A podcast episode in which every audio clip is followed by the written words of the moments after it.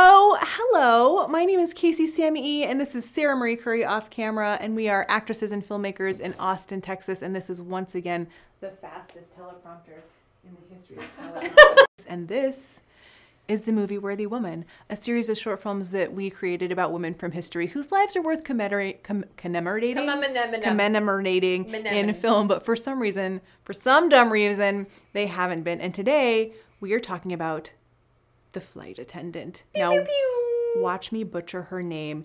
Neerja Benot. Uh, she had a pretty normal upbringing, dare I say. It wasn't even really movie worthy.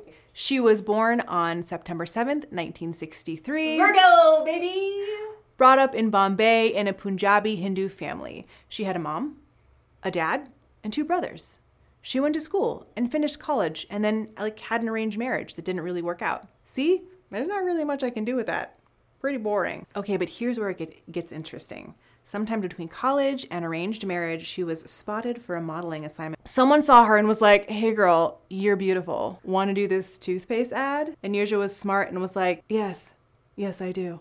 So then she was in a whole bunch of ads and commercials and had a legit modeling career until she wanted more out of life than her haughty, amazing toothpaste smile. Luckily, in 1985, Pan America decided they wanted an all Indian flight crew for its Frankfurt, Germany to India routes. Niraj applied, was accepted, and went to Miami for flight attendant school. Woohoo! She was so freaking awesome that she became a purser, which is the chief flight attendant, is responsible for one, overseeing all other flight attendants, two, the safety and comfort of all passengers, and three, making sure airline safety procedures are followed by everyone. Basically, she the boss. The only people who outrank her are the folks sitting in the cockpit.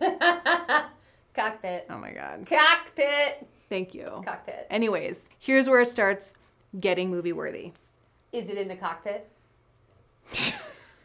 In 1986, at the age of 23, she was a senior flight attendant and purser on Pan Am Flight 73 flying from Mumbai to the United States. Wait, I'm sorry. She was a senior officer at 23. Yeah. That's And she was hot. that's badass. I know. Okay, so the flight had 380 passengers and 13 crew were on board. While sitting on the tarmac, the flight was hijacked by four armed men who were part of a Palestinian military group who wanted to fly to Cyprus and free Palestinian prisoners. Look. hijacked on the tarmac. Imagine it. You're on a plane, you're sitting in your seat, you're excited about the peanuts because in 1986, snacks and smoking were still allowed, when all of a sudden, a very angry person in front of you grabs an American Indian citizen and shoots them in the head and throws the body out the door. Yes, that's exactly what happens. Nope. Nope. Nope. Nope. Nope.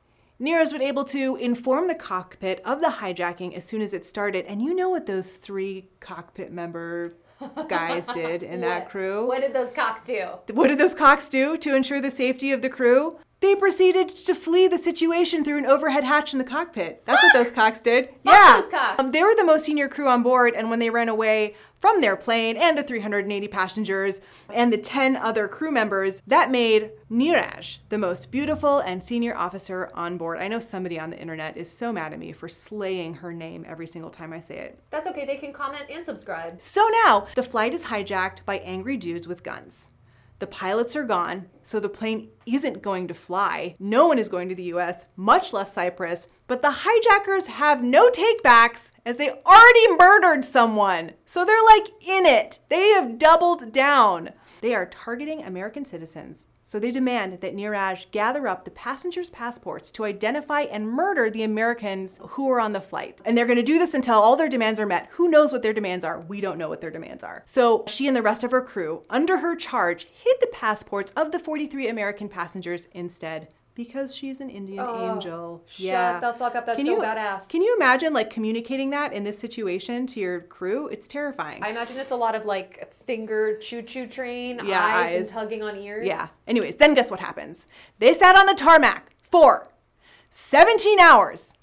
I have no doubt that they ran out of those peanuts. I'm sure that was the longest 17 hours of all of their lives. Were they waiting for a pilot? Were they playing Simon Says Don't Move or I'm Going to Die? Ah! I don't know. But at hour 17, someone didn't do what Simon said because the hijackers opened fire um, and started setting off explosives because they apparently had them on them as well. They ran out of peanuts and they got real mad. Yeah, they ran out of peanuts and got real mad. So as soon as chaos starts, Neerja took this opportunity to open one of the plane doors, and she could have very easily been one of the first people out of this door. But you know what she did? She helped guide passengers to the exit. During the rain of bullets, when she was trying to get unaccompanied children off the plane, one of the hijackers saw, saw what she was doing, grabbed her by the ponytail. Take it back, sh- floppy mouth. This way. Yeah, that's perfect. Thank you. One of the hijackers saw her doing this, grabbed her by the ponytail, and shot her point blank in the head. I know it's a very sad ending to this story, but because of her, out of 44 American passengers, only two were killed. The hijackers were sentenced to death, and then a little later, of course, it was changed to life in prison. Fuck them. Fuck, Fuck that. them. After her death, she received like tons of awards from all of the countries for all of her bravery and everything that she had done to keep everybody on that flight safe. I know we like to joke around and be glib, but that is badass. Yeah, she's pretty badass. The fact that the three people in charge ran away Like fucking cocks. like fucking cogs. And uh, she stayed and helped unaccompanied children is incredible. Yeah. Anyways, yeah, there's no real happy ending here. And turns out um, I should not be doing a video about her because there's already a film about her. It was released in 2016 and it is called Neerja and it looks really beautiful. I mean, it's in another language, so I couldn't understand what they were saying, but it looks truly like a very good movie. And you can't read subtitles because you're dyslexic. Yes. Also, why would I bother doing that? That's it. Thanks for flying with us. Please secure your tray tables and make sure your seats are in their upright and locked position as you exit this video. Thank you so much for uh, watching. You can like, like, and subscribe. And until my next video comes out, let's all like save some lives or something. Oh my gosh, and if you know of another person we should talk about, Oh yeah, if you know another lady who's worthy of being a movie-worthy woman, whether she's a heroine or villainess, please put her name in the comments below so that we can honor her. Please put her name in our cockpit so that we can honor her with a video. how many times can I put cockpit? Not enough. There's never enough. Was that too sloppy? Was it okay? I loved it.